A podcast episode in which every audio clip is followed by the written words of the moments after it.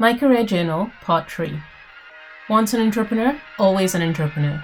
It's a bit like giving birth or falling in love for the first time.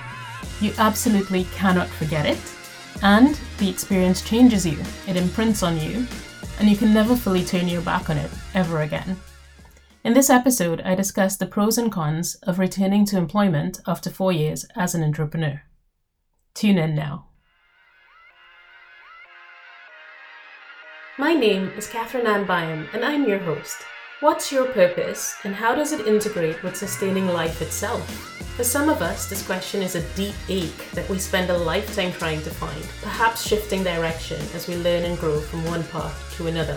For many of us, our children give us a clear definition. Providing for them becomes our reason for being. For others, it's about enjoying the present moment, ever so fleeting and ever so beautiful. For still others, it can be financial, status, contribution, or impact. In this podcast, my guest and I will share with you tips, ideas, and methods on how to build a career that integrates with who you are and the life you want to lead. We will explore the social foundation on which to build your transition and an ecological ceiling above which we need not climb so that we live not just for ourselves but for our collective ability to thrive. Welcome to the Purpose Driven Career Podcast Do What Matters. This is part three of my career journal as I assess the pros and cons of this momentous transition. Five interviews down, and I still haven't told you how they've been. And I will, I promise, but not quite yet. First, I've got to talk a bit about the mental state that you go through as an entrepreneur who has decided to turn a corner for many valid reasons, but still, the act of looking for jobs fills you with a strong sense of concern about what you are giving up, so much that sometimes you forget what you are about to receive. In four years of entrepreneurship, I've missed a few key aspects of working at a big multinational. I've missed the smoking pot, the coffee machine, and the conversations that happen there. It's usually a rare moment in the day where you meet someone randomly and strike up a conversation, and some of these conversations have been game changers, or just simply precious moments that stay with you forever. I've missed those precious moments I had with colleagues to collectively whinge about your boss or your other colleagues to let off steam. Because suddenly you are the one calling the shots in your business, and let's face it, whinging about yourself isn't all that fun. I've also missed events, friendships, nights out, barbecues, but that's been more of a problem of life post pandemic than it is about life as an entrepreneur. More than 95% of my work since becoming an entrepreneur has taken place remotely. And that's a lot, particularly since 2020. And so, in some ways, I miss the in person physical interactions. I'm a hugger.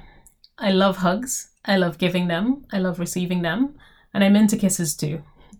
In France, where my partner's from, they kiss two, three, or four times, depending on the region but it's a light kiss, a bit of a dance of heads.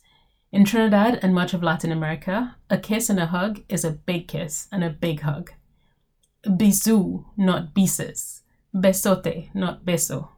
These are things I've been missing for more than 13 years, if I'm being honest, because that's when I left my roots in the Caribbean to come to Europe and explore my career. I miss also high performing teams. These have admittedly been rare in my corporate life, but I have had them, particularly when I created them. This is something I still experience as a business owner, but it's different with remote freelancers than it is with an in house permanent team.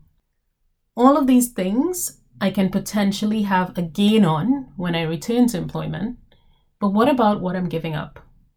I came face to face with a few things I haven't missed during a couple of interviews I've had recently. I want to tell you about them now. 1. Is it about the business or is it about impact? Or even a balance among these ideas?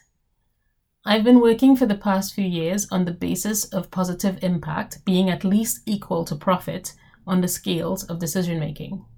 I've consumed voraciously the work of Paul Polman and Andrew Winston on their ideas in Net Positive, but these ideas are still yet to permeate the ranks of business professionals in many organizations. From one side, there is certainly opportunity. With so much change management yet to be done, I can see myself becoming a champion and an advocate for internal change, as I have been my entire career. Yet at the same time, the carbon tunnel vision is a difficult lens to break, and this will no doubt challenge me to dig very deep to find the energy needed to sustain momentum for all that will be on my change agenda for my potential new role. Let's talk time flexibility as number two. How many people today run side gigs alongside their work? And how many tell their bosses about it?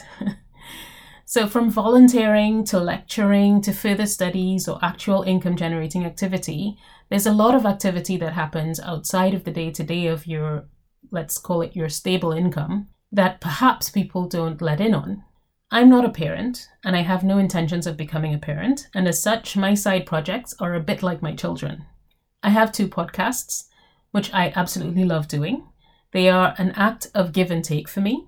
I learn tremendously by doing them, and I also give back by sharing educational and motivational stories with others. I'm not sure whether or not all organizations are ready for this level of activation behind a purpose in their teams, I think this idea is yet to be seen. So, this is definitely a complexity of making that switch and transition because now it's public, the things that I do. And how do I turn them off when I don't even feel like it's fair to turn them off because I feel like I'm entitled to have that life outside of my job? Very complicated indeed. Let's talk meetings as number three. Today, I have three days in my work week where no clients or prospects are allowed to book meetings. I do accommodate meetings with my freelancer teams on occasion, and on these days, there are also some networking meetings, but only the types of meetings where I can pretty much be myself and not necessarily be on brand. And that's been an important structure to my work week. And so far, it hasn't appeared possible to preserve even one of these, like one day without meetings, in my return to employed work. That's complicated because one of the reasons I use the structure is to help my neurodiversity. I am undiagnosed with ADHD, but definitely putting in place structures that support people who have ADHD in my own life have certainly helped me as an entrepreneur to be more productive. So, this is something that's worth looking into for sure for me as I progress. Perspective. I have privilege that comes from being an entrepreneur having worked literally on every aspect of my business and knowing how it all does or doesn't come together, I also know how challenging it is to build a business with no team and then to build it with a freelancer team. Most of my co-workers, when I go into my new role, will not have that perspective, and things that I see, insights that I have, can be entirely lost on them if I'm not careful to explain the context. So, those are just four of potentially many reasons that going back to work can become a challenge. But let's be honest, any one of these four will be real tangible challenges to overcome.